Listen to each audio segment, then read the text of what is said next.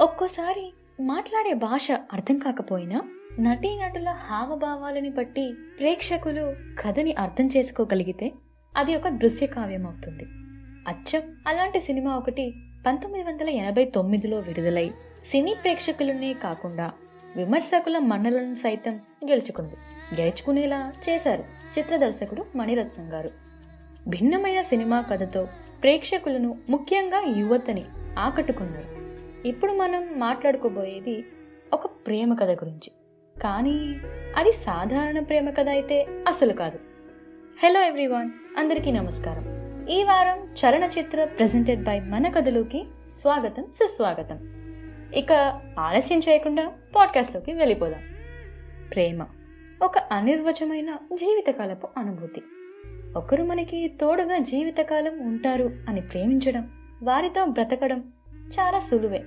అదే ఒకరు మరికొన్ని రోజుల్లోనో నెలల్లోనో చనిపోతారని తెలిసి మృత్యువుతో పోరాడుతున్నారని తెలిసి ప్రేమించడం బ్రతకాలనుకోవడం మాత్రం అత్యంత కష్టం. ప్రేమించిన వారు కొద్ది రోజులే మనతో ఉంటారు. తర్వాత శాశ్వతంగా దూరం అయిపోతారనే ఊహ కూడా తట్టుకోలేము అలాంటిది ఈ సినిమాలో కథానాయకుడు ప్రకాష్కి సినిమా మొదటి సన్నివేశంలోనే ఒక విధమైన క్యాన్సర్ ఉంటుందని చూపిస్తారు. స్థలం మారితే మనసు కాస్త కుదుట పడుతుందని చెప్పి ఉన్న చోటి నుంచి ఊటీ బయలుదేరుతారు ప్రకాష్. అక్కడ కథానాయిక గీత అంటే హీరోయిన్ గిరిజా షెట్టర్ గీతకి నయం కాని జబ్బుతో జీవిస్తుందని ఏ క్షణంలో అయినా చనిపోతుందని తెలిసి కూడా తాను బ్రతికున్నన్నాళ్ళు దేనికి బాధపడకుండా జీవిస్తున్న ప్రతి క్షణం ఆనందంగా బ్రతకాలని కోరుకుంటుంది. సంతోషంగా ఆడుతూ పాడుతూ అల్లరి చేస్తున్న గీతని చూసి ప్రకాష్ చలించిపోతాడు. గీతని ప్రాణంగా ప్రేమించడం మొదలు పెడతాడు.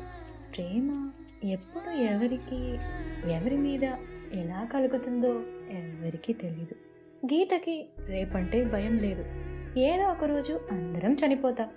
నేను కాస్త తొందరగా చనిపోతానంతే అనుకునే మనస్తత్వం. ప్రకాష్ అప్పటి వరకు ఎంతో నిస్సహాయంగా జీవితం మీద ఆశ లేకుండా బ్రతికేవాడు. కానీ గీతని అర్థం చేసుకున్న మరుక్షణం నుంచి బాధని మర్చిపోయి సంతోషంగా బ్రతకడం నేర్చుకుంటాడు. కానీ కొద్ది రోజులకే ప్రకాష్ అమ్మగారు అనుకోకుండా గీతకి ప్రకాష్ అనారోగ్యం గురించి చెప్పేస్తారు. ఈ సినిమాలో ఒక ముఖ్యమైన సన్నివేశం రైల్వే ప్లాట్ఫామ్ మీద జరుగుతుంది. ప్రకాష్ చనిపోతాడని తెలిసిన తర్వాత ఆ బాధని తట్టుకోలేకపోతుంది గీత. తాను ప్రాణంగా ప్రేమించిన ప్రకాష్కి అనారోగ్యం అని జీర్ణించుకోలేకపోతుంది. ఒక పెద్ద తుఫానే మొదలవుతుంది తన మదిలో. ఎంతో సంఘర్షణ. తనకి ఎందుకు చెప్పలేదని నిలదీసి తానే ప్రకాష్కి దూరం అయిపోవాలనుకుంటుంది అప్పుడు వారిద్దరి మధ్యలో జరిగిన సన్నివేశం అద్భుతం. చూసిన వారు కూడా కన్నీరు పెట్టుకునేలా నటించారు. అలానే చిత్రీకరించారు కూడా. చివరికి బ్రతికి ఉన్నన్నాళ్ళు ఇద్దరం కలిసి సంతోషంగా ఒకరికై ఒకరు ఉండాలి అనుకుంటారు. అలా ఈ కథకి ముగింపు చూపించారు మణిరత్నం గారు. ఇప్పుడు కొంచెం సినిమా బ్యాక్గ్రౌండ్ గురించి తెలుసుకోవాలనుకుంటే నిజానికి సినిమా విడుదలకి ముందు ముగింపు సన్నివేశంలో ప్రకాష్ ఇంకా గీత ఇద్దరూ చనిపోతారట. అయితే ఆ ముగింపు వల్ల సినిమా ఆడకపోవచ్చు అనే ఆలోచనతో సినిమా డిస్ట్రిబ్యూటర్స్ రిలీజ్ అప్పుడు లాస్ట్ షాట్ని కట్ చేసి కేవలం ఒకరిపై ఒకరు ముఖంతో ఉన్న షాట్కి మాత్రం చివరి వాక్యాలుగా ఇంకెన్నాళ్ళు బ్రతుకుతారో తెలీదు. కానీ బ్రతికినన్నాళ్ళు సంతోషంగా ఉంటారు. అనే లైన్స్ యాడ్ చేసి ప్రింట్ వేశారట. అలా మనం ఇప్పుడు చూస్తున్న సినిమాలో లాస్ట్ సీన్ ఉంటుంది. ఎవరు ఊహించని కథ మరియు క్లైమాక్స్ సీన్ వీటితో అందరి మనస్సుల్లో ప్రేమ తాండవం ఆడేలా చేయగలిగింది వైవిధ్యమైన కథ మరియు స్క్రీన్ ప్లే అయితే అంతే సరి సమానమైన తూకంగా ఆ ప్రేమ తాండవంకి సంగీతం అందించారు మాస్ట్రో ఇళయరాజా గారు. గీతాంజలి తెలుగు సినిమాల్లో ఇప్పటికే ఒక కల్ట్ క్లాసిక్గా నిలిచింది. ఇది ఒక విషాద ప్రేమ కావ్యం. ఈ సినిమా ఒక ట్రెండ్ సెట్. ఇందులో హీరోయిన్ గీత వేసుకున్న కాస్ట్యూమ్స్ గీతాంజలి గీత కాస్ట్యూమ్స్గా చాలా ఫేమస్ అయ్యాయి. పాటలు మాత్రమే కాదండి బ్యాక్గ్రౌండ్ స్కోర్ మ్యూజిక్ కూడా ఈ సినిమా చూస్తున్నంతసేపు మైమరచిపోయేలా చేశారు ఇళయరాజా గారు.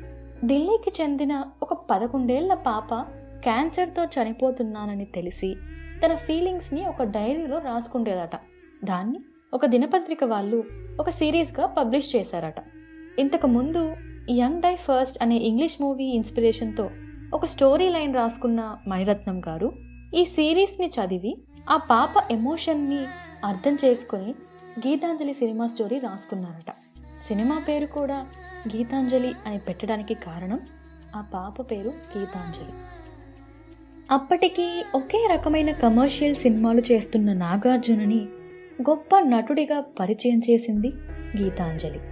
కాదు కాదు తానే స్వయంగా పరిచయం చేసుకున్నారు జనాలను కదిలించే నటుడిగా నన్ను నేను అక్కినేని నాగేశ్వరరావు వారసుడిలా కాకుండా నాగార్జునగా గుర్తుపెట్టుకోవాలంటే ప్రత్యేక కథని చేయాలని నాగార్జున గారు ప్రయత్నిస్తున్న రోజులవి.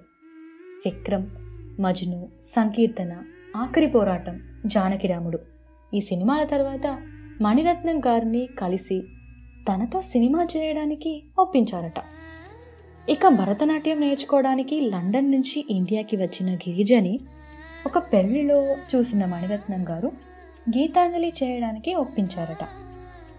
అసలు నటన అంటే ఏంటో తెలియని గిరిజ కొన్ని రోజుల ప్రాక్టీస్తోనే గీతాంజలి సినిమాలో నటించి అందరినీ తన నటనతో కట్టిపడేశారు. పెద్ద పెద్ద కళ్ళుతో తన నటన మరియు అభినయంతో ఒక చెరగని ముద్ర వేశారు. సముద్రం ఒడ్డున కూర్చుని అలా ఆ అలల తాకిడికి కాళ్ళు తడుపుతూ ఏదో ఆలోచనలో పడిపోతే ఎలా ఉంటుంది? ఈ సినిమా చూసి బయటికి వచ్చేటప్పుడు అలాంటి ఒక ఫీలింగ్ కలుగుతుంది. హీరోయిన్ గిరిజా సెట్టర్ ఇప్పుడు ఏం చేస్తున్నారు?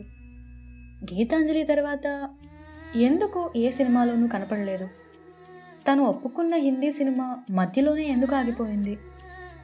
ఇలా చాలా ప్రశ్నలు తెలుగు ప్రేక్షకులను కొన్ని రోజులు ఆలోచింపజేసేలా చేశాయి.